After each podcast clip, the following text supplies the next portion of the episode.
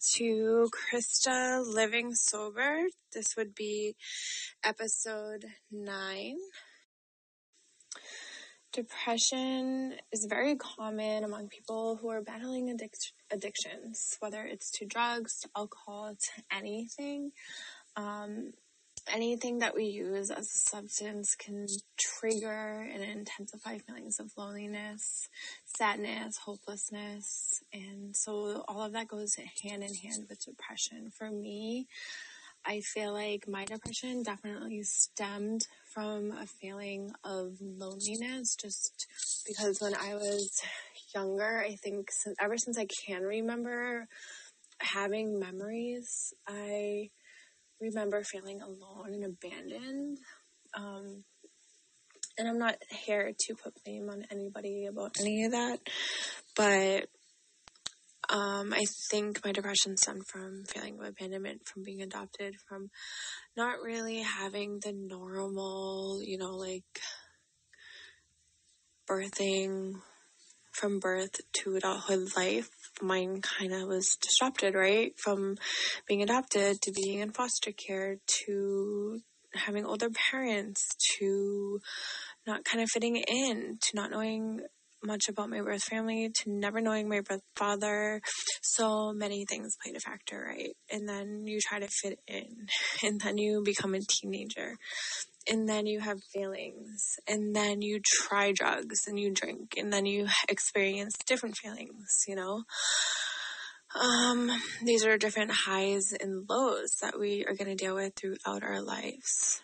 And honestly i dealt with that until i was 30 years old so whatever you know i finally battled it you know? I faced my demon head on and i said hey enough's enough. And it took me that long but i did it um, clinical depression could last for weeks, sometimes months, and even years. So it just depends on what kind of depression. But I feel like for me, mine's clinical. I mean, I've been diagnosed with many different things, but for me, clinical expanding throughout my entire life, eventually, you know, affecting my ability to work, my ability to maintain a healthy lifestyle, right? And that's what happened. But it happened because I mixed my depression, my mental health with drinking. And when you feel like there's no end in sight, the drugs and the alcohol may appear to be an easier solution to those problems. And for me, the substances, the alcohol, any of that subsided any emotional pain. And for a temporary moment brought a bigger sense of happiness. And I could live with that, right? I replaced what I was feeling before with happiness, even though the happiness was in substances, was in drinking, was in all these negative things, right? And that's where I think my addictive pattern kind of took flight. And the more and more I consumed, the more I became dependent, and the more the effects had taken a hold of me.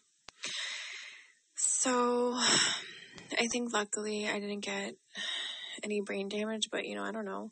No, I think I'm okay. But when people face depression, it can be an uphill battle every day. And since we're all different, what one person is battling isn't going to be the same as what the other person is battling. So, like, different, um, different depressions may overlap with different things, different mental health issues may overlap with different things, you know, different substances, different blah, blah, blah. You know, it's just, it's just a big, crazy puzzle, I guess. And, or maybe not like puzzle, it's just, it's a big graph, right? And it just stems off in different directions depending who you are, depending what you do. But, so normally, both depression and addiction can cause somebody to give up your activities, your hobbies, like anything you do day to day that you once liked to do. You don't feel like doing it anymore, right? Um, depression and addiction, you can re- you would become prone to refuse or acknowledge that you have a problem. So for me, I was always in denial. I never thought I had a problem, you know, like even when I got arrested in the past or when I had to go to court or even getting my second OUI, you guys. Yes, I have two. We can talk about that another time as well, but I guess I refused to think that I had a problem even after I got my second OUI, even after they sent me to the Framingham Women's Prison because of that for a month, you know? And I think your brain is really messed up when you feel like you don't have a problem because you're such in denial. And I don't know. So then you experience issues with personal relationships. And that was me big time too. Because I just didn't care about my family life. Drinking and going out and getting annihilated and not caring was better than being at home miserable, sad, angry, depressed, you know? And so I avoided a lot. And these personal relationships I avoided and I wanted nothing to do with anything that personal, you know. So I don't think I ever had a really long term love life, long term love relationship either. You know, it was always just like I'm afraid of that. So I'm going to never get into a relationship or I'm never going to let myself do that, you know. So I never became so close to anybody and I never let myself until now. But you know, that was who I was before. And I used to isolate myself from people. And I learned how to be alone, which I'm okay with now, whatever. But, you know, it's kind of crazy when your fear was being alone and you did everything because you felt abandoned and alone, but now you're just alone. So it was just like a full circle thing. And, you know what? Being alone is not a bad thing being alone isn't necessarily a bad thing. I learned in the Buddhist traditions and my yoga teacher trainings and um, just spiritually that being alone can help you grow, can help you um, become enlightened, you know, especially when you're sitting for meditation or, you know, learning how to just be in the moment alone and sitting with yourself. So that's different. But I mean, I think when people think being alone being bad, it's when you isolate. So when people isolate, when they're depressed, they go alone, right? They don't want to, anything to do with anybody else and they kind of like shut the world out and keep themselves isolated and they don't want help and no one's getting in. And that can become so dangerous because that's what can lead to suicidal tendencies. And suicide is no joke. And when people, when you place depression and isolation together in the mix with substance abuse and drinking, then it rises, I think, from 10% to 25% and that's like a huge rise, right? And that's where it gets tricky. That's where when someone isolates, you know it's severe and you know it's major and that person needs help. And there's so many things that you can do to help. Um, but sometimes we're not aware in time and that's when it's sad. That's when you hear about people committing suicide and you were too late. But one thing is, because I've had a couple of friends in my life who have committed suicide, um, you never want to blame yourself, but with anything else, like with dealing with addiction, dealing with mental health issues, dealing with anything, the person we have to help ourselves. You know, nobody else can do it for us. And as sad as that may be, it's the truth. Um, so there's many different things you can do when you diagnose depression. You can get a physical exam, you can get lab tests, blood work done, you can get a thyroid test, you know, because there's certain things that could be triggering the depression that you're dealing with and you may not even know. Like your thyroid could be low or your blood count could be low and certain body parts aren't functioning properly and then therefore you get depression and that's crazy. Your iron could be low and you could have depression. So it's really good to get a physical, go to your doctor, talk to them about what you're experiencing and nutrition, what you eat, what is what you become, they say. You can get a psychological evaluation at your doctor's office. Um, and then there's always the DSM 5, which is a manual for mental health professionals. And they use this book. It has all the mental health conditions in it. And it's not really accurate, in my opinion, because you, anybody could sit down with you with that book and pick out the symptoms you have and misdiagnose you. Okay, misdiagnosing somebody is serious, and this is where I don't agree with the medical world and how they treat mental health and depression and certain issues because it's so easy to put a label on something and then prescribe a medication, right?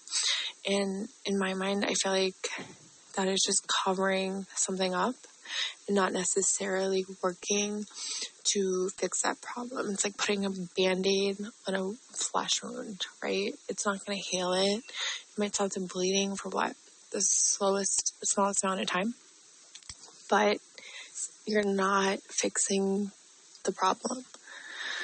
So I think for me, what helped is definitely reconnecting with my faith at the Salvation Army. I learned how to kind of,